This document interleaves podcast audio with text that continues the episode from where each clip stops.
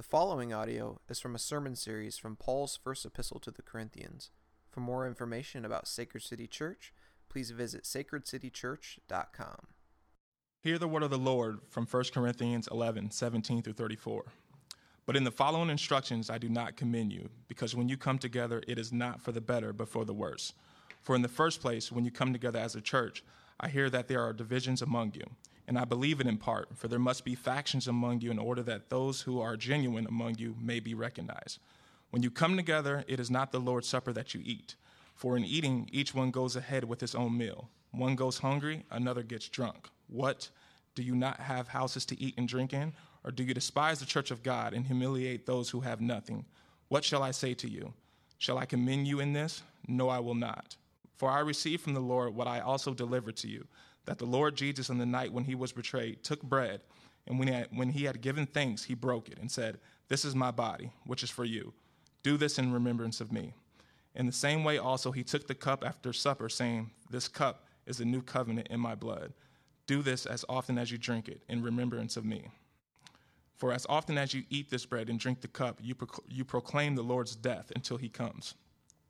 Whoever therefore eats the bread and drinks the cup of the Lord in an unworthy manner will be guilty concerning the body and the blood of the Lord. Let a person examine himself then, and so eat of the bread and drink of the cup. For anyone who eats and drinks without discerning the body eats and drinks judgment on himself. That is why many of you are weak and ill, and some have died. But if we judge ourselves truly, we would not be judged. But when we are judged by the Lord, we are disciplined so that we may not be condemned along with the world. So then, my brothers, when you come together to eat, wait for one another. If anyone is hungry, let them eat at home, so that when you come together, it would not be for judgment. About the other things, I will give directions when I come. This is the word of the Lord. Good morning. Well, it's good to be back with you this morning. Uh, my name is Justin. I'm pastor here at Sacred City. Uh, I've been out of the pulpit for a month. I feel a little uh, you know, they say fighters when they stick they stay out too long, they, they come back with a little bit of ring rust on. So I feel like I might have a little bit of pulpit rust this morning. I uh, couldn't really get my thoughts together in the last few days, but we're trusting the Spirit. Uh, I had a a month of not really vacation or relaxing, but a month where I had to get stuff done around the house. That uh, you know, preachers don't just kind of have some kind of ethereal existence, but we have everyday, real lives where kids scream and throw fits and poop their pants and break things and write on walls and do all this fun stuff. And I've got our fourth little crumb snatcher, affectionately called crumb snatcher, uh, on the way. And we've got some, we had some work we had to do around the house. So I put a new roof on the house this month and uh, trying to get them some things ready for the baby to come in September. And then we had our Acts 29 retreat and uh, had a 10 year anniversary. I've had a lot of things. I kind of want to go into that, but my heart's still a little too soft, wounded to go into that. Uh, might as well do it, just fill you guys in. So, get this off my chest here. It's a big confessional time. Uh, man and I had a 10 year anniversary, and we've got to go down to Miami, rough, rough, I know, for an Acts 29 retreat. That's the network of churches that we're a part of. Um, and it's an annual treat that, that they pay for us uh, for, for three days every year. So we said, well, let's just partner with that. Let's go down three days before. Let's do our 10 year anniversary. Let's take a cruise. We've never done a cruise before. We will leave the kids with whoever will take them. And it's a, it's a rotation, actually. Uh, and we're going to, let's just go enjoy each other for a 10 year anniversary on a cruise, all inclusive. It's going to be fun.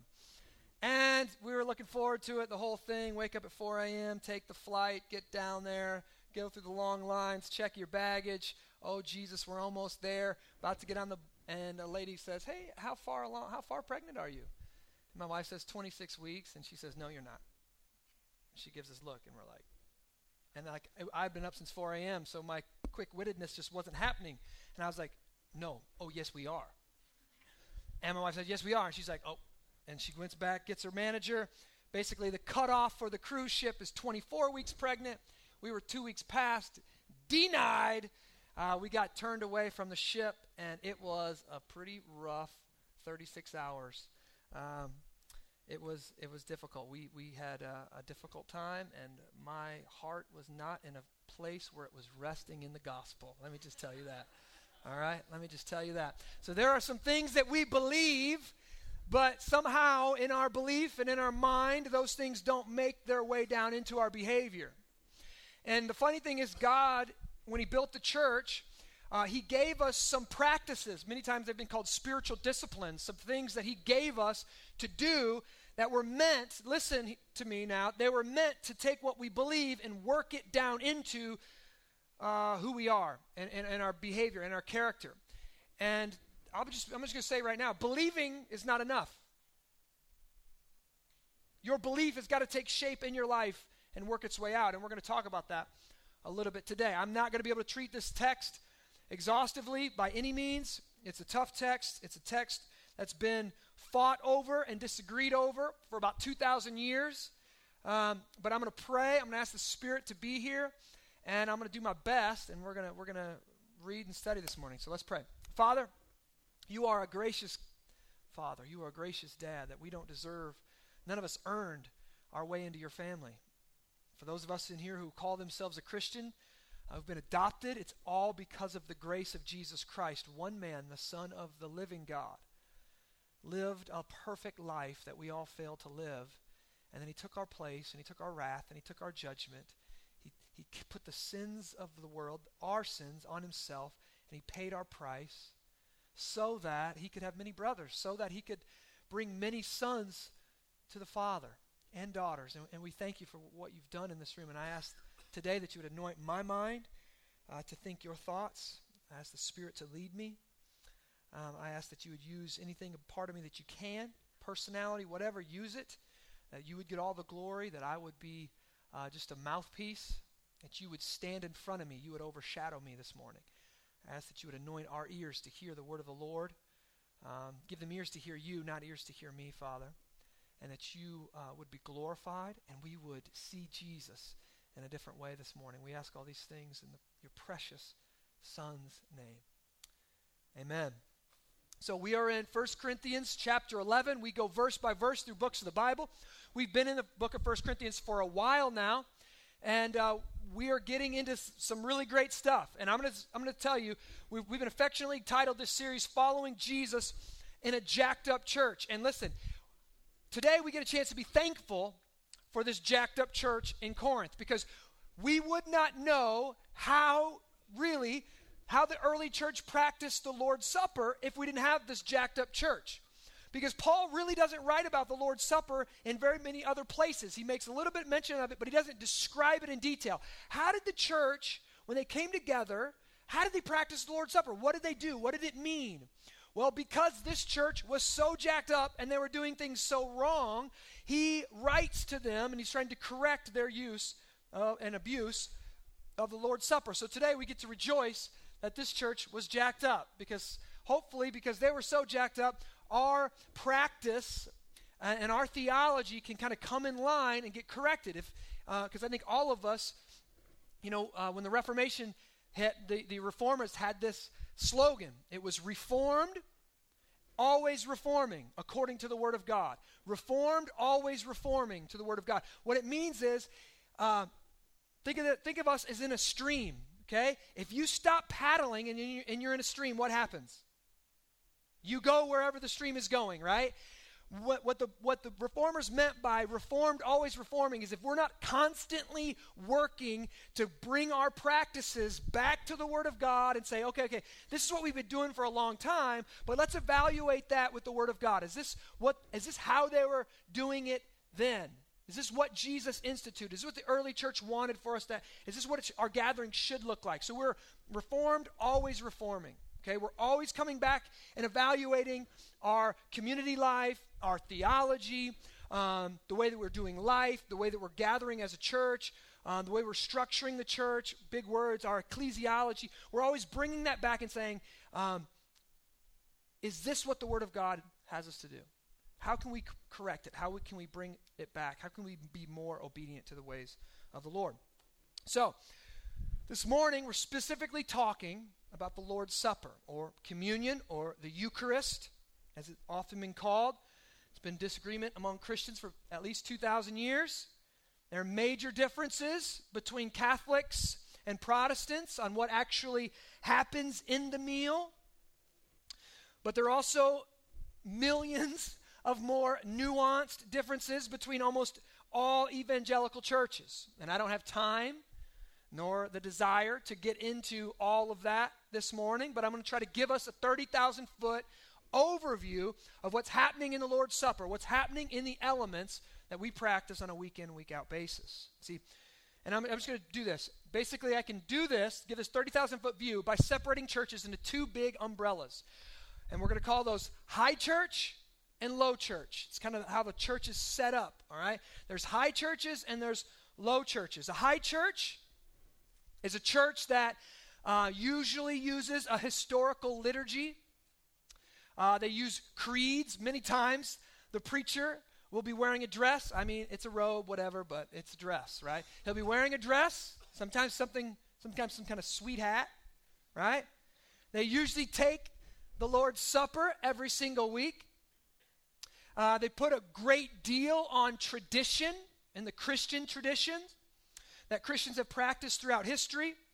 Uh, just to throw some names out there, and this, guys, this is a big picture. It's not everybody, it's not every denomination, it's not even every type of, uh, you know, but most of the time it's like Presbyterians, Catholics, Anglicans, some Lutherans. Uh, most of these folks, if you had to characterize them, they think church should be really serious, right? Church is a really serious business.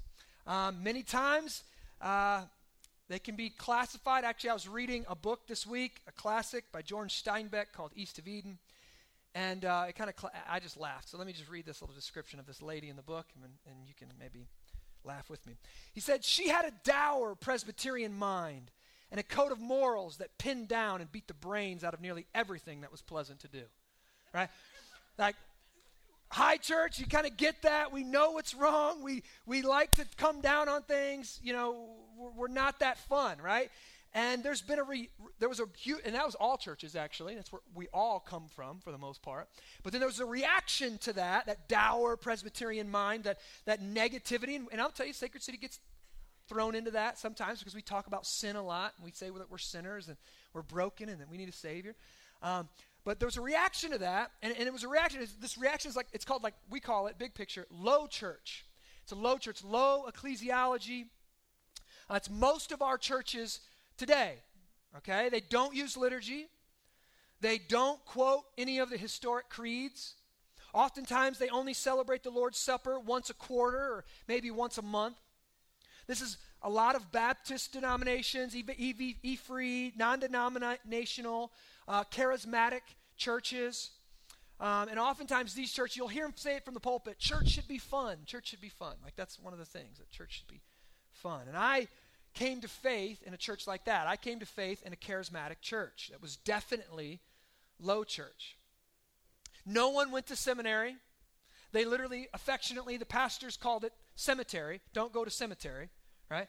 So they called it. So I like had this negative view of, of theology, this negative view of the creeds, negative view of learning, really. No one read books on theology. I never heard the word liturgy, and I had no idea what the creeds were. But boy, we loved the Spirit. Now, we spent most of our time focused, and I, was, I became a pastor at this church, most of our time focused on creating an emotional experience in the gathering, but we rarely studied the Bible. We never went verse by verse, very pragmatic most of the time. Worship was loud and long, many times going right on through the preaching. It was full of emotion, it was all about emotion, and the goal was to get stirred up every single week. The point was, or the thought was, we get beat down all week long. We need to come in on Sunday and get our emotional engines revved up. So we've got enough emotion, emotional energy in the gas tank that we can last another six days until we come back and we get that thing pumped up again. That was kind of the mentality. And if you know anything about human beings, you know that the things that stir us up usually don't stir us up for long, right? As we get used to things, they become familiar. And when they become familiar, they stop giving us the same feelings they once did. So, in most low churches, tradition becomes something to avoid. Tradition is something that's stifling to our intimacy with God. So, the his, you know history and the historic creeds and theology and tradition is something that we kind of look at and go, oh, that's cold and that's dead and that's going to make us like that Presbyterian who's just lifeless. That's kind of the the mind, the mindset behind that. So we're going to react to that dead religion. We're going to react to that cold Presbyterianism, that high church mentality. We're going to react to that, and actually, what we're going to do is overreact to that. And now everything becomes about emotion and what's happening right now and how I feel. And what happens is you really become unhinged, right? The boat that was supposed to be firmly attached to the shore by its anchor uh, becomes you know it's been unloosed it's been unmoored and it's it's just floating out and it's whatever the wind or the wave takes it and many of these churches, mo- many of these churches wind up in, in heresy. They begin teaching crazy stuff because they don't know history. They don't know about doctrine. They don't know about theology.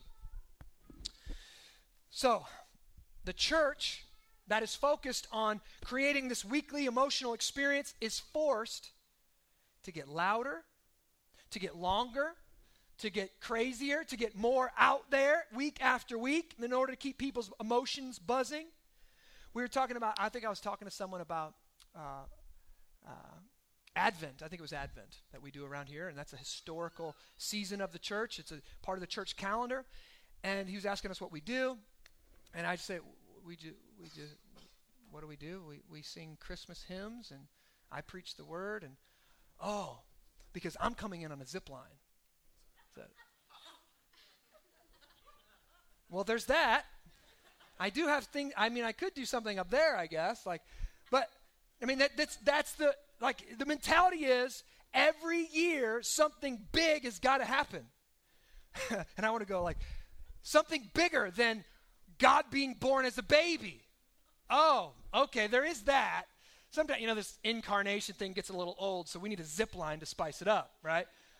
Jesus dying and resurrecting, we need something a little more. Give me some pyrotechnics, right? So there's this thing about low church that you have to recreate something awesome every week, and it's got to get better and better and better and better. That's the great downfall. I'm going to tell you, that's a great downfall in many churches. And that uh, churches that we say, oh, this church has got a phenomenal kids ministry. You drop them off, and they got a slide, and it goes down to some balls, and they it's like you're programming your child to need to be entertained. We're programming our child that they need something bigger, badder, and better right? We're, we're, we're shaping their souls to be consumers. It's detrimental to our faith. Now, just so you know, I don't know where we're at on that spectrum that I just gave you. High church, low church, I don't know. I'm hoping that we can find a third way in the middle there because we want to hold on to the historic creeds and the traditions and the theology, but we want to have an emotional experience. We want God to, to change our hearts. We are at Sacred City to let the cat out of the bag, a charismatic church. But we say affectionately that we are charismatic with a seatbelt. we love the Holy Spirit. We desire to be led by the Holy Spirit in all that we do. We believe that we can have an experience with the Holy Spirit and that through the preaching of the gospel, the Holy Spirit changes lives week after week in our gatherings and in our missional communities. We believe that the Holy Spirit gives gifts to every single believer. And those gifts are to be used to build up the body of Christ, to serve on a, in our Sunday gathering and in our week, in our week, uh, regular weeks in our missional communities. And over the next few weeks, we're going to be getting into gifts, spiritual gifts. Paul's got a lot to say in the next few chapters on spiritual gifts, so we're going to be talking about that. But we want our uh, charismatic beliefs that the Holy Spirit is real and active and living and wants to uh, use us and, and wants to anoint the Word of God, we want to be firmly fastened. Our seatbelts want to be locked real tight like into the Word of God, right? We want to be, uh, we want our anchors holding right here, not in our own emotional experience. Emotions can take us far, far, far from what the Word of God says is right and good. See, what often happens in a low church or even a, just a charismatic church is that the Bible and theology, the study of God, sometimes becomes secondary to the Spirit. It's almost like they separate the Trinity. We love the Spirit, but God's kind of mean. I don't even know about this guy, but Jesus, he's pretty nice, right? We want to separate the Trinity. It's not about in those in that type of church, the church that I grew up, it's not about what you know, it's about how you feel. How do I feel in this moment? So in many charismatic churches, they see their minds. I, have heard preachers say, like, shut your minds off. Like, you can't think about this. Just, and it's like, whoa, whoa, whoa, whoa, whoa. See, they see their minds as like a detractor from truly experiencing God.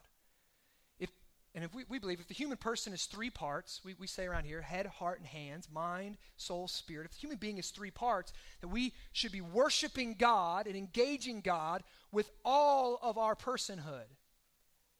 You can't just throw the mind out in order to engage God with our heart. See, Jesus was really purposeful in Luke 10 when he told us, Love the Lord your God. This is the one thing, number one commandment right here. The main deal right here. Number one, love the Lord your God with all your heart, mind, soul, strength, right? Heart, mind, soul, strength. We can't just turn off our minds. We must glorify God with all of our minds. That means our gatherings should challenge our thinking. They should be theologically rich, and it should cause us to do some, uh, some heavy mental lifting, right? We should be challenged. We should think, I don't really know what that means. Maybe I need to Google it real quick. There should be some of that in here. And it kind of sounds like high church. See, so uh, there should be some pieces of high church and some pieces of what we call low church. It should engage our hearts. At Sacred City, we really want to be right in the middle of both. We want our emotions to be stirred through our minds. And one of the ways we seek to do that is through our practice of things that have been handed down to us through the Bible and Christian tradition. Here in chapter 11, Paul wrote in verse 2, he says this in verse 2 now I commend you because you remember me in everything and you maintain the traditions even as I delivered them to you. Whoa, whoa, whoa. Now, I don't know what background you come from, but the background that I came up in in charismatic, they would literally say, that's tradition, that's man made, that's bogus. We don't want anything to do with that. If you like started talking about theology, started talking about anything like that, that's, that's where they would go man made tradition. But Paul, right here, is saying, I commend you because you're walking in the traditions that I taught you. You're walking in the things that I have shown you to do, how, the ways that I've told you to live, the ways that I received from Jesus. You're walking in those traditions, and I commend you on it. He's saying Christian tradition is a good thing. Paul's teaching needs to be remembered. We need to be reforming back to it again and again. And the believer's behavior and practice needs to fall in line with this tradition. And listen, you're going to find out. Paul was as charismatic as they come, right? Paul spoke in tongues. Paul prophesied. Paul healed people. Paul did some crazy stuff. Paul was as pro- prophetic and as out there and as charismatic as they come, but he doesn't see Christian tradition as um, a, a, a, a stumbling block to being charismatic, a stumbling block to flowing in the Spirit, a stumbling block to experiencing God. In fact, it was just the opposite as we see today. And I love this part, man. Because growing up in a charismatic church, you really don't know how to grow and you really don't know how to grow in God. Because it's like this ethereal, it's this ethereal thing that's out there, and it's like, what do I do? Do I worship longer or louder? Or do I get on my knees? Do I lift my hands? Do, what do I have to do? Is it, do I just wait for something miraculously to take place? Like, how do I get closer to God? What is it? Right? And all other religions will give you all these kind of crazy things that you've got to do to become one with the universe and say this and do that. And Christianity gets so uh, real. And I'm going to say today, so real that Jesus gives us some, he puts something in our hands. He puts something in our mouth. And he says, This thing, when you eat it, when you taste it, when you take it into yourself, will, if you do it correctly, will change you into a certain type of person. It'll shape your soul. See, Paul believed and taught that it was our adherence to Christian tradition that kept us experiencing God day after day after day, week after week. Now, that can be a confusing statement, so I got to make this really clear before we really jump into this. No one, if you're in here and you're not a follower of Jesus, or maybe you just grew up in the church, no one becomes a Christian by following Christian tradition. You become a Christian when the sovereign God of the universe opens your eyes and gives you faith, and you believe that the Lord, His Son, Jesus Christ, took your place on the cross, and that all of your sins, past, present, and future, have been dealt with once and for all. Like this is all done by the grace of God through faith. So that means it's all about belief. Becoming a Christian is all about belief. Do you believe? Do you trust in that? That's how you become a Christian.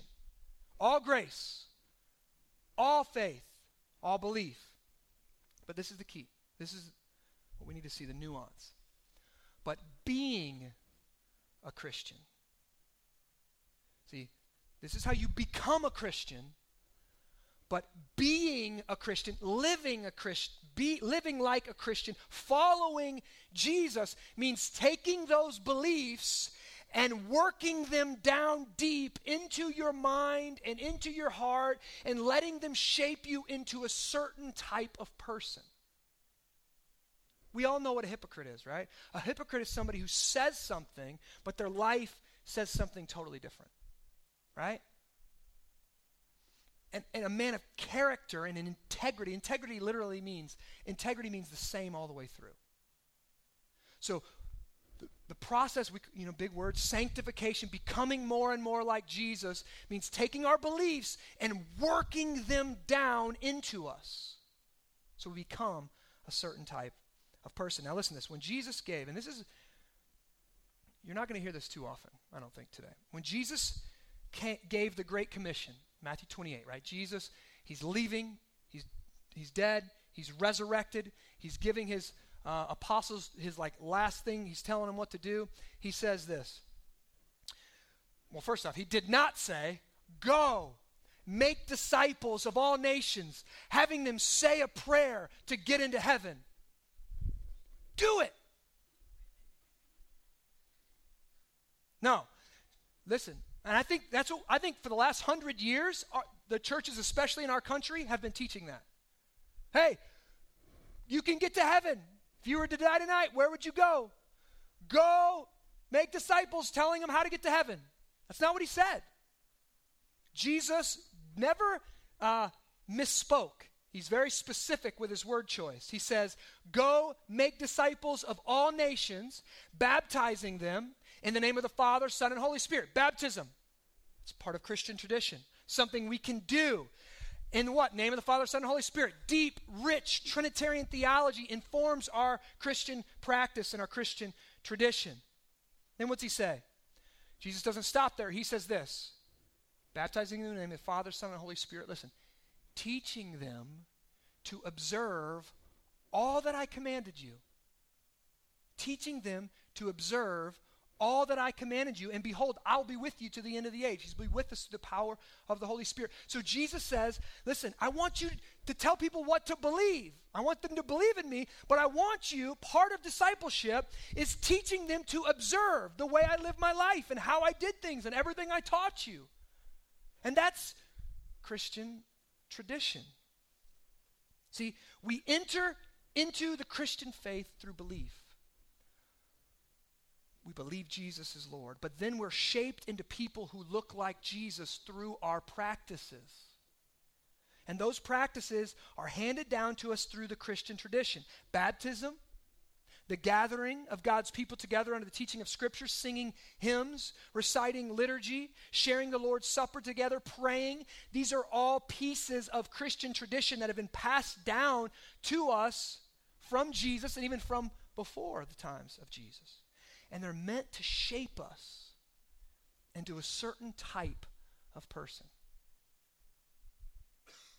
But this is where things can go drastically wrong. If we don't reform and always reforming, if we don't come back to the scripture, what happens to tradition? right? We know something went wrong in tradition when we see when when Presbyterians. So I'm just going to tell you, Presbyterians, in my opinion, have the best theology on the planet. Okay, they are they they man, those guys can st- can lean over a book like nobody else, right? They can write, they're nuanced, they have great theology, but they're not known for their warm hearts. They're not known for their worship. They're not known for their affection. In the book that I was reading, they're, they're, they're, they're known for this dour, sour attitude. Something's wrong there. See, tradition, for tradition's sake, something can go wrong and the church can get bent and not look like Jesus, not produce people who look like Jesus. So we need to go back to the Bible and evaluate our practices to see are, are the way are the ways we are the ways we pray biblical. People say all the time, "Oh, prayer is just talking to God." Well, not really. Because when the disciples said, Jesus, teach us how to pray, Jesus didn't go, You know how to talk, don't you? Just talk. He said, Pray like this.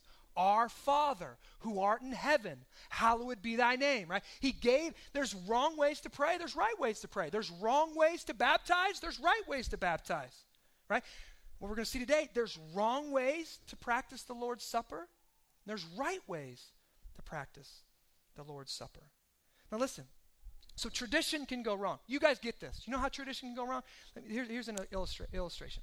Um, uh, we have a tradition it's called St. Patrick's Day, right? Do we, do we know what St. Patrick's Day is? Do we know what it's about? St. Patrick's Day? Everybody loves it. It's huge in the Quad Cities, right? It's huge in the Quad Cities, right? What is St. Patrick's Day? Let me just tell you, just so if you didn't know this, St. Patrick's Day is the celebration on the day that St. Patrick died. Well, why do we celebrate that? St. Patrick was the first missionary to bring the gospel to Ireland, the gospel of Jesus Christ to Ireland. So we celebrate the life of this phenomenal missionary. That's the tradition. But let me trace this down. Now we celebrate the life of this amazing missionary who brought the gospel to Jesus by what? By wearing green, pinching those who don't, and getting hammered on green beer. Does this make sense? Does it, see, this is a tradition that has become unhinged from its purpose. It's become unhinged from what it was created for. Right? So our tradition, our Christian traditions, that same thing can happen. Just because you're in a church and you're gathering and you're singing and Jesus is, you know, the, the words Jesus are up there doesn't mean that it's in line with what it was meant to be. This church was only 20 years, or this was only, Corinthians here was only about 20 years after Jesus' death and resurrection. We're 2,000 years later. So we could, and they had already become unhinged. We could become unhinged as well. So, the Apostle Paul is about to evaluate their practice here. Right? He's not really correcting their theology, he's correcting their practice, how it's working itself out. Right? Many churches have, you go to their what they believe page on their website, you're like, oh yeah, this is awesome. And then you show up and you're like, whoa, this is not awesome. Your theology can be nails, your theology can be on point. You can copy and paste that from somebody else. But what's your practice look like? Are your people shaped by the gospel? Are your people humble? Are your people holy? Are your people loving? Are they kind? Do they associate with the lowly? That's what we need to evaluate. And that's what Paul's about to evaluate. Let's look in verse 17. Chapter 11, verse 17. Here we go. But in the following instructions, I do not commend you. So he first commended him earlier, but now he says, I don't commend you because look, when you come together. Now, that term, come together, you could underline that. If you were studying this book, one of the th- things that you do when you study a book of the Bible, you study chapters of the Bible, is you highlight and underline words that you see come up over and over and over. And this really is the theme of this whole book come together. That's one Greek word, and it's in this book five different times. So he's talking about, he's evaluating them when they come together, when they gather. Okay? Let's keep reading. It's not for the better, but for the worse. Now, this is hilarious to me. This is something a preacher never says, right? You listen, guys, it would be better if you just stayed home. That's what he's saying. Your gathering is awful. It would be better for you if just just stay home because what you're doing on Sunday, what you're ga- what you're looking like when you gather is not a Christian gathering. This This is offen- this I can just imagine how offensive this is about to be. Let's keep reading. For in the first place, this is just a, this is a great preacher. Point number one, and, and you'll lo- notice later on, there is no point number two. point number one, and he just goes off, right? I forgot what I was talking about. Here we go. For in the first place, when you come together, there it is again, as a church, ecclesia, as a gathering of God's people, I hear that there are divisions among you. And I believe it in part because there must be factions among you in order that those who are genuine may be recognized. Here's Paul's line of thought. This is what Paul's thinking. Some of you guys, there's little cliques among you. I get that. The reason there has to be some cliques is because some of you are right and some of you are wrong. That's what he's saying. Some of you look like Jesus, some of you don't. So there will be division. No, no, you can go to any organization on the planet and you're going to find that. Right? There's going to be cliques. There's going to be peop, there's going to be little, you know, whether it's the Republican convention, the Democratic convention, whether it's, uh, you know, F- FHA, whatever it is, or I don't even know, FCA, all these different organizations you could go to, you could be part of, boys, uh, boys clubs, girls clubs, all these things. You're going to see these little divisions. Why? Paul says one reason is because there's some that are true among you, there's some that are right among you, and there's some that are not. Jesus says, you know, we say in other places, what fellowship does light have with darkness? Let's keep reading. When you come together, here it is. When you come together, it is not the Lord's Supper that you are eating. Now, if you grew up in a low, a low church, or if you didn't come go to church, that's not really that offensive to you. Okay? If you grew up Catholic, right? If you walk into a Catholic church today, eh, let me just say this Martin Luther, who was a Catholic priest, he was so nervous serving the sacraments, serving the Lord's Supper, that he was shaking and he froze like this. And his father was ashamed of him. His father was ashamed of his behavior because he, he failed. Like, that's the kind of reverence he had for the Lord's Supper. Now, you think about somebody walking in and go, Oh, you think that's the Lord's Supper, huh? No, it's not. What you're doing, that's not it. This is a very offensive statement. Can you imagine? They were praying, they were reading the word, they were preaching the word, they were sharing stuff together. They were in a gathering, and Paul says, and they're eating the Lord's Supper, they're having bread and having wine, and Paul's saying, What you're doing is not the Lord's Supper. You think it is, but it's not. They were coming together. They were sharing the Lord's Supper. They were, they were doing it in a way. And Paul says three things here. Before I jump back to the text, Paul says three things that we're going to see. Number one, your gathering is actually worse than you not gathering. Ouch. Number two, what you're doing isn't even the Lord's Supper.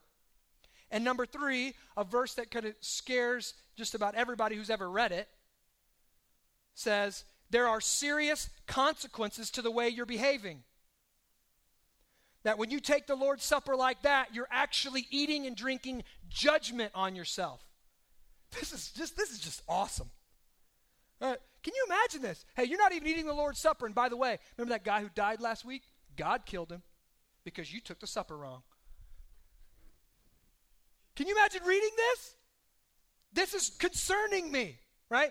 Oh, you're sick? Oh, you're dead? Well, it's because you ate the supper wrong. Paul this is this is this seems very high church. He has a great there's something happening in the supper. There's something happening in the Lord's table. There's power there. There's there's something special there and it must be done in a certain way. And these Corinthians are doing it wrong. Well, how are they doing it? This is what they're doing back in the day. This is how they used to do it. And um, they would, just like us, they would gather, they would sing, uh, they would preach the word of God, and then they would have, and it was come, it became known as the agape feast. It's called the agape feast, the love feast. They would eat together. They would have a whole meal together, like Jesus did uh, with his Last Supper. And at the end of the meal, they would take a cup of wine and they would take the bread and they would take communion together. But this love feast, much like a missional community that we have here, we come together every week, we share a meal together, we break bread together, we thank God for his grace and giving it to us. It's a love feast of, of a family, right? But what, what this devolved into was just a microcosm of the divisions that take place in our society. So, what, what you had is you had rich people going to Bed Bath and Beyond and buying their big, fancy picnic thing. You know those things where they open up and like, and like they have real plates. You have real plates for your picnic? Oh, okay, right. And the other guys, they got their Walmart, you know, they got their Walmart little paper plates, flimsy, spilling baked beans off the side, right? And the and the rich, here's what would happen. The rich, because they were affluent, they got off work earlier, they would arrive with all of their buffet, all of their food. They'd have all their servants prepare. You know, they're carrying their, their, their giant picnic basket in. They lay it out and they're like, let's go, family, let's eat. But the lower class, the poor people, had to work a few extra hours, so they would be literally be late coming in, and they would have nothing left to eat. They'd be coming in with their little bit of bread, and, and they would go hungry. And by the time they're there and they're nibbling on their piece of bread, the rich people, he's drunk. This is awesome. This is just hilarious to me. What do you, I don't even know what you're talking about. We're doing the Lord's Supper every week, right? He's hung over in the corner. Paul, let, us let's just read it if you don't believe me. Let's go. Verse 20. When you come together, it's not the Lord's Supper that you eat. Look, for in eating, each one goes ahead with his own meal. One goes hungry, another gets drunk. I love this part. What? You realize that Paul's not verbally do this isn't a sermon. Paul's writing this. I love one goes one eats his meal, one gets what? Like who writes that? Like, Duh! right? What? He's like, what is happening here? This is what he's saying. This is what he's saying. This, what is going on, doesn't look like the original. What's happening in your gathering doesn't look like Christian tradition that I passed on to you, doesn't look like what Jesus did. Your gatherings, you say they're Christian, they don't look like it.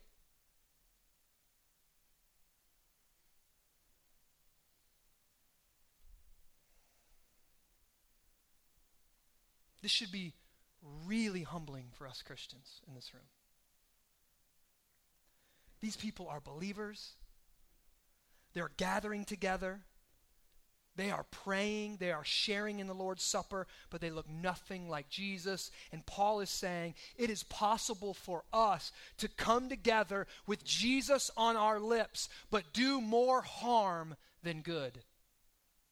That our words could commend, could commend Jesus, but our behaviors when we're together could actually cancel out everything we have said. Oh, we're th- can you imagine? This is so upside down. To be eating a meal of grace and scarfing it down and getting drunk, and when someone comes in who's poor, look over and we go, Sorry. You eat what you brought. Right? Can you imagine, like all the single people here who are in missional communities, can you imagine if like the missional community only let you eat what you brought? Like single people, that would really be ra- rough, right? Like, oh, half-eaten bag of Doritos again. right? the same bag of Doritos week after week. We didn't finish them last week, so I guess I'll eat them now. Right? Listen, this text should challenge us. This, che- this text challenges me as your pastor. The church of Jesus Christ is to be marked by humility, by self sacrifice, by loving other people more than I love myself, especially the poor and the marginalized, and the ones who, in my middle class brain, I think they should pull themselves up by their bootstraps and get their act together should be marked by my sacrificial love for them. And this text is showing us that barely 20 years after the death and resurrection of Jesus, this young church has become the exact opposite of what it was supposed to look like.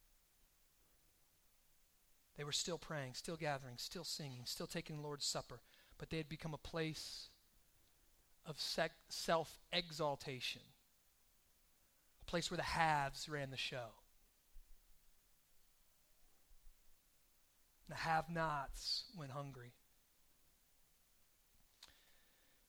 If you're, if you're familiar with the story of the Bible, this shouldn't really surprise you.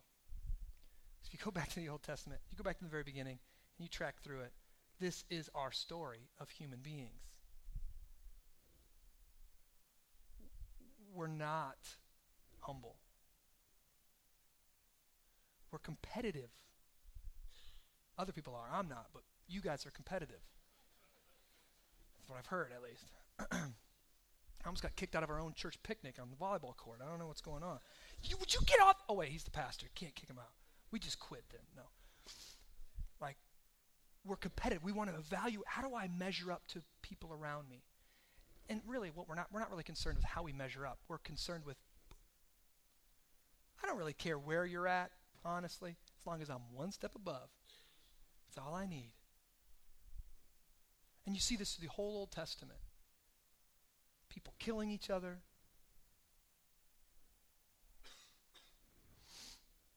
And what I want to do today is I th- the, the Lord is trying to tell us something special in the supper, but for us to get it, we've got to, in a sense, follow the thread back to where it began. Many of you, you, have experienced the supper here, or you've experienced the supper at another church, or you've seen it on TV, or you've heard about it. And so your experience is around what you know, and you don't really know where it came from. And, and what we need to do is reform according to the Word of God and go back to where it came from, follow that thread to see what it looked like in the days of Jesus, and maybe possibly can we follow that thread back even farther than the days of Jesus. That's what we're going to do real quick, as well, real quick, you know, in the next little bit. And Paul does that. He starts that process for us. Look at verse 23. For I received from the Lord what I also delivered to you. That's discipleship, y'all. That's passing on the Christian tradition. I received from Jesus, now I'm passing it on to you. That on the night when he was betrayed, he took bread. On the night when he was betrayed. Now listen, this meal Remember how I told you the whole point of this text was coming together? This meal brings things together. Things that should be separate, it brings together. One of the things this meal brings together is it connects us to the past. It connects us to that night when Jesus was betrayed. Well, what was special about that night? See, every time we observe the supper, we kind of need to go back to that night. What was special about that night? What kind of night was it? Well, let me tell you, it was a Passover night. It was the Passover meal that they were celebrating. Well, what is the Passover, Justin? Right? See, this is tradition. Tr- the Passover is something that happened in history that's very important that we need to follow that thread back and listen and see how our traditions, what we do today, need to be informed by our past, need to be informed by a story. If you don't know the story of what we're doing, it has no meaning. if you don't know the story of the Last Supper and then the story of the Passover, you don't get the significance of this meal. You might take it, you might eat it week in and week out and for the rest of your life, but it won't move you. It won't shape you into a more Christ centered and humble person like it's supposed to do. We've got to remember, we've got to go back. And I'll be honest, like sometimes I, I, I serve the elements week in and week out, and I can tell sometimes when somebody doesn't get it. I'm going to snatch it out of my hand, boom, right? Like it's a starburst or a piece of popcorn, right? Like just, there's something about it, like you, you don't get the significance of this meal. You don't understand the story that's behind it. Now, let me, let me illustrate this. In The Lord of the Rings, sorry, you know, I have like two illustrations. In The Lord of the Rings, Pippin is in this city that's under siege. He's separated from his friends. He's on this quest that he got caught up in. And his death is, he's certain that he's going to die. Death is imminent. Um, I don't want to go into too much, but all the bad, all the bad guys are uh, sieging this, this castle, and he's, he knows it's going to fall. There's three times more of them as there are of the ones that are trying to protect it. Failure is imminent, death is imminent. Okay? They're about to be overrun. But just at the last moment, when like all hope is lost and death is sure, he hears in the distance a horn. If you know anything about the book, it's the horn of Rohan. It's the riders of Rohan. This isn't in the book, but he hears it just in the just in the distance, and all the riders come at just at the nick of time, and they rescue and they deliver and they push back the enemy, and Pippin is rescued. Now that's kind of cool, right? That's the story behind it. But what what I love is that the, towards the end of the book, Tolkien writes, it's in the book, it's not in the movie. He writes that we're told that the rest of his life Pippin could never hear a horn in the distance without breaking into tears. See, why? Because the horn was a physical and audible reminder of his salvation. And when he heard the horn, he, he relived, he refelt, he re experienced his salvation. The horn would make, have you guys ever had something in your life like that would bring back a memory and it would cause you to feel that same way you felt?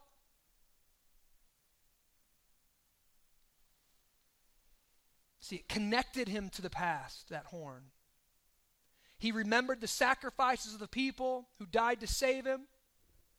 No matter how upset he was, how angry he got, how grieved he was, how despondent and low his life got, if he heard a horn, he would cry and he would rejoice because he remembered his salvation. Listen, the Lord's Supper is our horn. The Lord's Supper is phys- something physical that's been placed into our hands that meant to connect to the past, connect to a story, and emotionally move us in the moment and remind us of our great salvation. But let's get into it. What is it? Let me, let me, what, what's that story?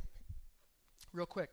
In the beginning, Genesis. Genesis is the book of beginnings. We spent a whole year studying the book of Genesis. I encourage you, go back and listen to those podcasts. God, the uncreated creator. Trace everything back, it goes to God. He speaks creation into existence. He forms man and woman. He puts them in a perfect garden. He gives them one rule just don't eat of this tree. Right? They eat of the tree, of course. Everything breaks. Everything is fractured. Their relationship with God is broken. Their relationship to creation is broken. Their relationship to each other is broken. They have children. Right? Cain and Abel, first thing Cain and Abel, well, not first thing, but Cain and Abel end up, Cain kills Abel. Right? Murder, the first murder. From this, and, and when, when Adam and Eve fell, when God cursed creation for their disobedience, he said this There's going to come someone who the serpent had tricked Adam and Eve. There's going to come someone who will stomp on the serpent's head, and he'll, his heel will be wounded by the serpent but he, he will crush the serpent. And what, what he was saying is, you, you've jacked everything up. All of creation is busted now. But there's going to be someone who will fix it. Someone will make things right. Someone will remove the thorns from the thorn bushes and just have roses. Someone will take the anger out of the world. Someone will take the pain out. Someone will take the hurt and the angst and the and the um, and just the, the spiritual brokenness, the hole that we have that we try to fill with so many different things. Someone's coming who's going to fix the world. So, through the whole book of Genesis, there's this angst, this longing. Is this the one? Is this the guy? Are you the guy? Are you the guy? And we get to see. you read it and you're like, oh, maybe this is the guy. And then you realize, oh, he just slept with his mom. Oh, that's not the guy. Oh, he slept with his sister. Not the guy, right? Noah, Noah, Noah, Noah's drunk and naked. Not the guy, right? Like, you just keep you think he's the guy. Like, and everybody that grew up in church, when we, we went through this series in Genesis, were like shocked. Because in, in children's, children's ministry, in children's school, you only get like the good half of the story. You never get the back half. Like, oh boy, I want to be like Noah. No! Don't be like Noah, right? And then God chooses this man, and God chooses this moon worshiper, pagan moon worshiper, named Abraham, God comes down and chooses this guy and says, I'm going to do something different with you. I'm going to bless you and your new family. He didn't have a family at the time. I'm going to bless you and this new family. I'm going to make you in a multitude of people. You're going to be my people, and I'm going to give you grace. So you're like, maybe Abraham's the guy, right? Then you then go along in the story. you know, Abraham and his wife, his wife's not making a baby, so what's he do? He takes another servant, gets her knocked up, things go bad. All right, he's got he's polygamist. He's not the guy. And we follow this all the way through the book of Genesis. We see it in Abraham, we see it in Isaac, we see it in Jacob, we see it in Joseph. They're not the redeemer. They're not the one who's going to fix things. And the book of Genesis ends with this little bitty family the family of Abraham, Isaac, Jacob, and Joseph being pushed into Egypt by a famine, and Joseph gets exalted as the prime minister of Egypt, so his people, the people of Abraham, get special treatment. And it, it kind of ends on a, like a great note.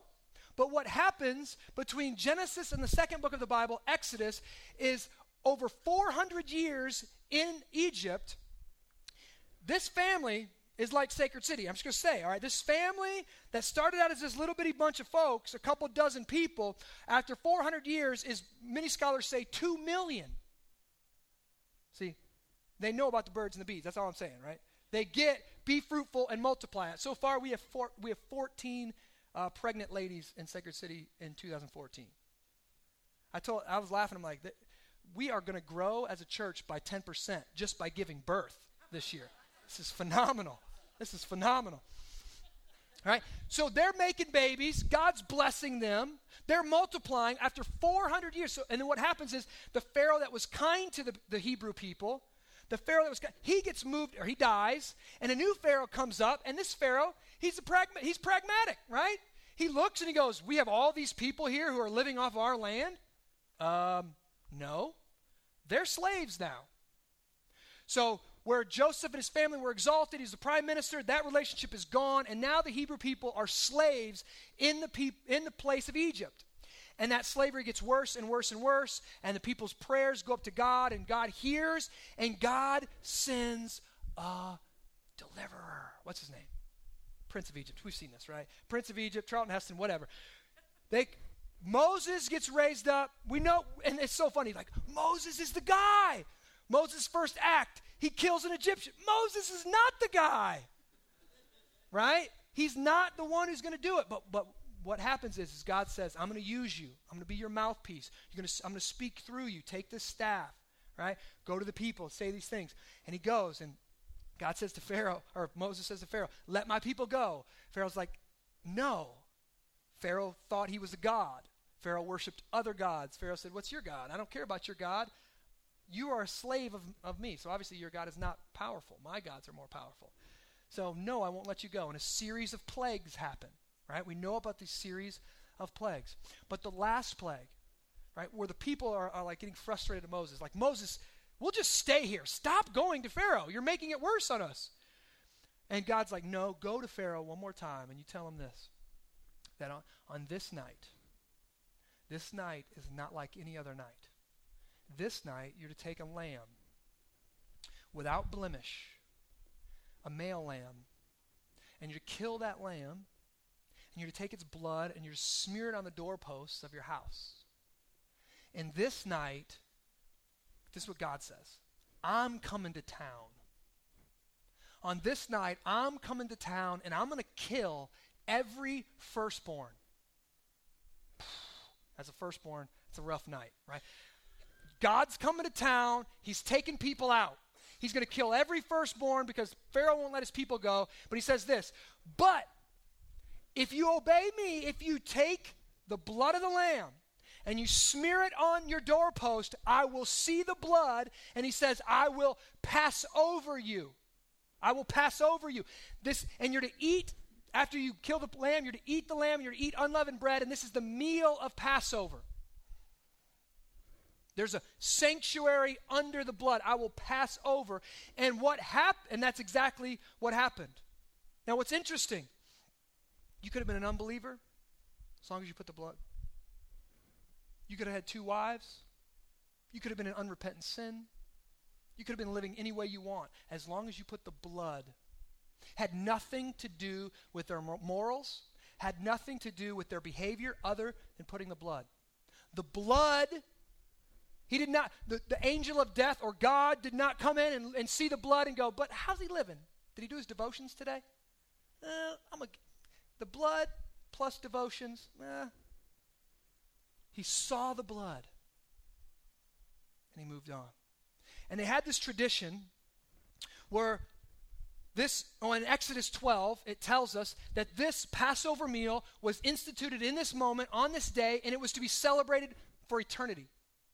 He says this is a, this is a forever meal. It should be practiced forever. And when they, they would practice it, a child would sit down. Usually, a child is like kind of like a catechism. A child would start off the meal by saying, "Mom, Dad, how?" Or the mom and dad would ask, "How is this meal different from all others?" And they would recite back to them what happened at the Passover. And this is how it went on for thousands and th- for, for a couple thousand years, a few thousand years. So these people, Hebrew people, were saved because of the blood of the lamb that was on the doorpost. And they were delivered that night. They were delivered. They were led out of Egyptian slavery and the Hebrews celebrated this meal, this Passover meal, every single year. Okay? So, 4th of July for us, right? We celebrate it every year. They would celebrate the Passover every single year. And this is what Jesus was doing with his apostles on the night that he was to be betrayed. It was the Passover night. They'd met like this. Jesus had met like this 33 years of his life, roughly. Right? They'd done this every single year. They, every single year they gather together for Passover and they take the unleavened bread and they take the lamb and they take the cups and they quote the liturgy of the Passover. And they say, This is the bread of our affliction from us in the wilderness that God delivered us from. And this is the cup of our suffering. But this night was different. This night, Jesus was presiding over the meal, and Jesus, when it was time to take the Passover, Jesus took the bread, and he didn't say, This is the bread of our suffering. He said, This is the bread of my suffering. This is my body broken for you. Thousands of years of tradition just turned on its head. Then he takes the cup, and he doesn't say, This is the cup of our suffering. He says, This is the cup of my suffering. This is the cup of God's wrath poured out on me. This is my blood shed for the forgiveness of sins. See, this is, this is the new covenant, he says. What Jesus was showing us, and what all scriptures affirm, is that the blood of lambs never saved anyone. God didn't have some kind of vendetta against four legged furry creatures. I just hate those lambs. Take them out. Now, see, Isaiah, the prophet, who lived hundreds of years before Jesus, said this All we, like sheep, have gone astray. We have turned everyone to his own way, and the Lord has laid on him, on who? On him, the iniquity of us all. He was oppressed, he was afflicted, yet he opened not his mouth. This is before Jesus. Like a lamb that is led to the slaughter, and like a sheep that before its shears is silent, so he opened not his mouth. Isaiah didn't know this guy's name. Isaiah called him the suffering servant. See, Isaiah knew the Redeemer's not here. Wasn't none of the patriarchs. Wasn't David. He's coming though, and Isaiah said it's a suffering servant, and this is what he's going to look like. This is what he's going to do. He's going to, like a lamb led to the shearers, he's going to lay down his life for others. And what's interesting, see, there was no lamb, paschal lamb, there was no lamb at the Last Supper. On the night Jesus was betrayed, he stood up and he said, I'm the lamb. Jesus was telling them, I am the one. I am Messiah. I am the Redeemer. I am the one who will stomp the head of the serpent. I am the one who makes all things new. I am the one who makes everything right, who makes all the pain and all the hurt and everything bad come untrue. I'm the one. I'm the lamb that doesn't just deliver you from Egyptian bondage and Egyptian slavery, doesn't just get you out of the trouble for the moment. I'm the one who deals the death blow to death. I'm the one who deals with your ultimate problem, sin. I'm the one who makes things right, who reverses the curse. So, as I close here,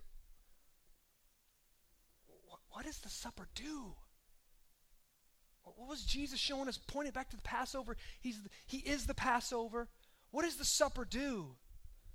I can't get into that completely, but Paul tells us one thing it does. He says it proclaims the Lord's death until he comes. You know what that means? Can I just.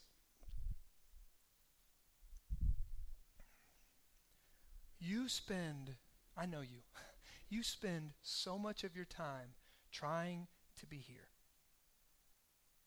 trying to be a better mom, a better dad, a better provider, a better theologian, a better employee than the next guy. You spend so much of your time trying to earn trying to convince others that you're actually better than the way you feel about yourself. I feel broken. I feel there's something wrong with me. See, that's I, I'm I'm glad I have a good coach for Acts 29 because when I go to my Acts 29 retreats, I just feel I'm like I don't even deserve to be here. Oh, yeah. I, I, I, one of the guys is memorizing the book of John in Greek. I'm like, oh. Well, that's cool. I like the Lord of the Rings. like, how much of our time, how much of our time is feeling inadequate? Right? Now, this, this, this, this might not seem like comfort to you, but it's going to be a comfort.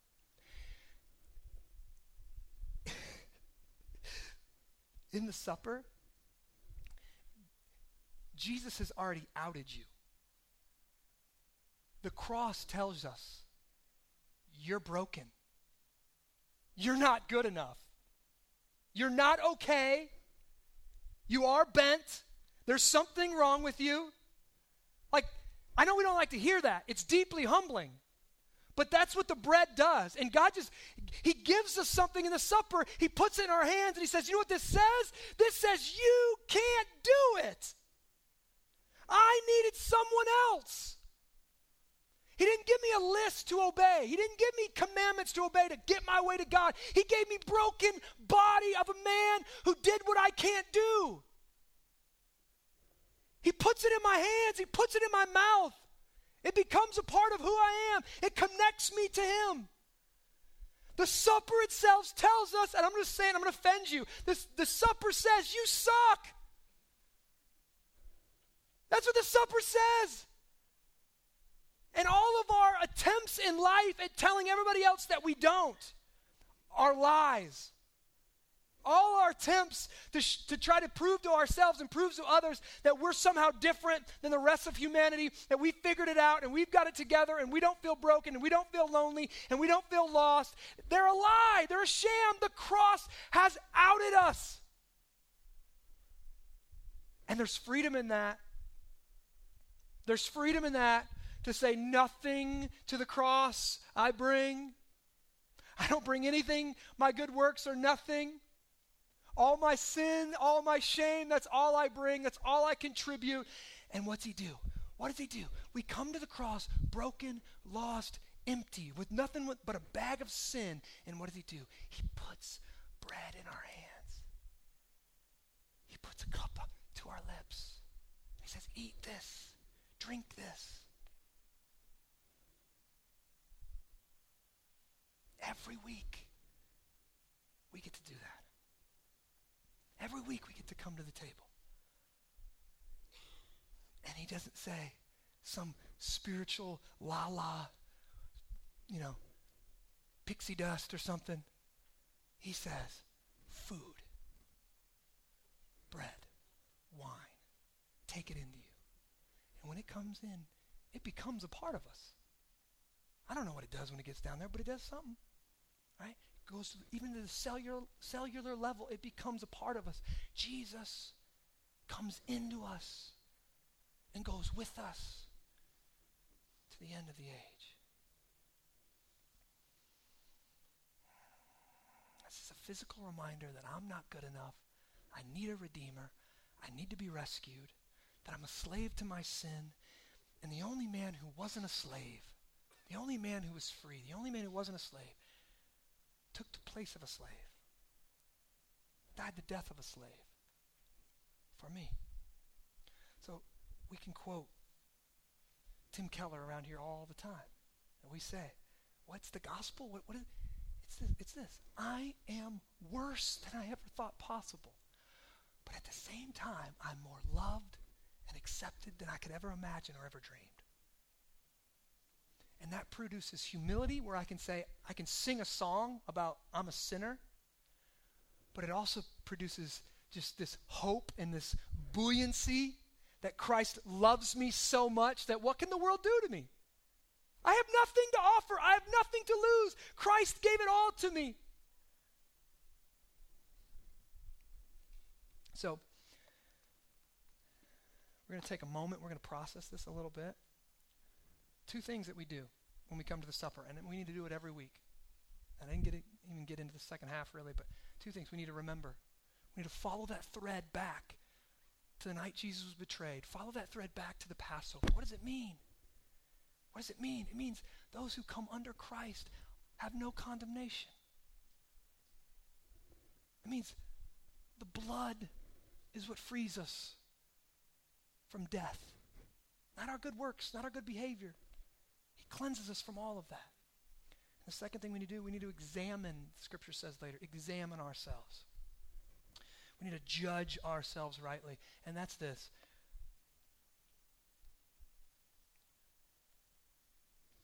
The only people that come to the table are sinners.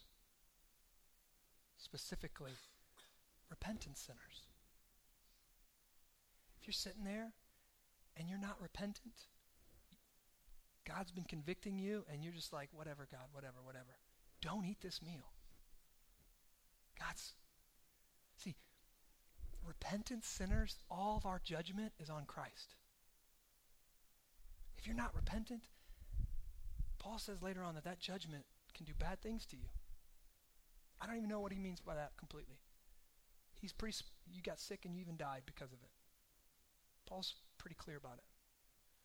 So when you come to this table, judge yourself. If you have anything against a brother, go to that brother. Make it right. Make it right. It's the two things we do we remember and we examine. Listen, I'm, I'm just going to say, if, if those of you in here who, who you, you lend yourself towards introspection, anyways, and kind of this negative sense, and you're always in your sin, I, I just want you to know, that, like the confession said it earlier, or the, the, abs- or the profession of faith, our repentance is never perfect. So what he's not saying is, uh, when you repent perfectly and you stop sinning, come to the table. It's not what he's saying. It's not what he's saying at all. He's saying when you turn from your sin, and you, you hate and you hate your sin, and you cling to the cross, and you say, I am broken, I'm a sinner, I need to be fed. That's who comes. I'm going to pray. Father, this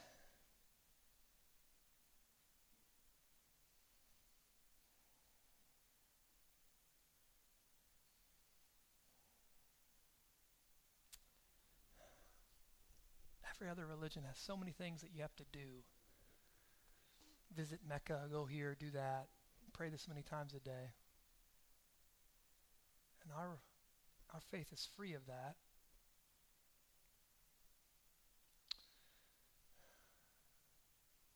Except in a couple instances, and this being one of them, and you said, I want you to eat. I want you to drink. Things that we already do.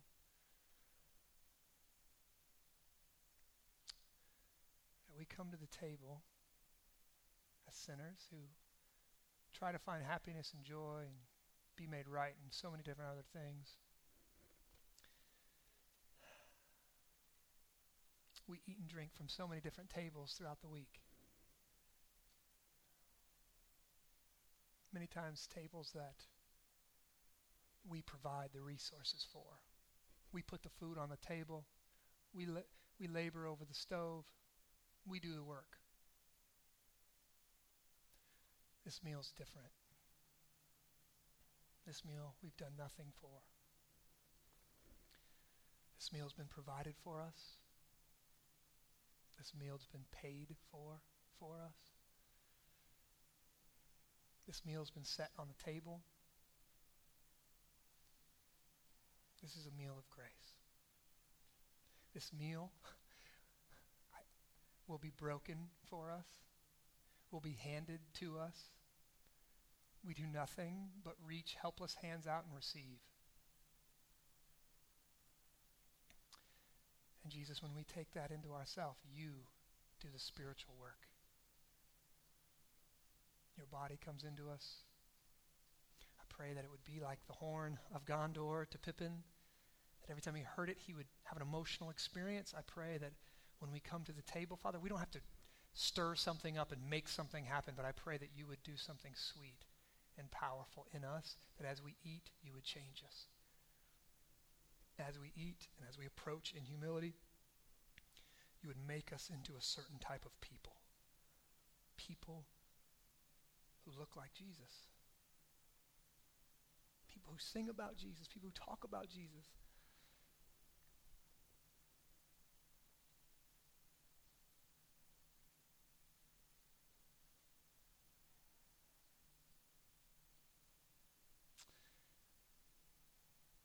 Do this through your Spirit, we pray.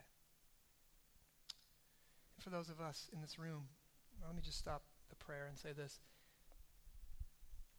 The, Lord's Supper, I didn't even mention this. The Lord's Supper is only for baptized believers. So if you're not a baptized believer in here, we don't want you to eat the supper. We want you to take Christ.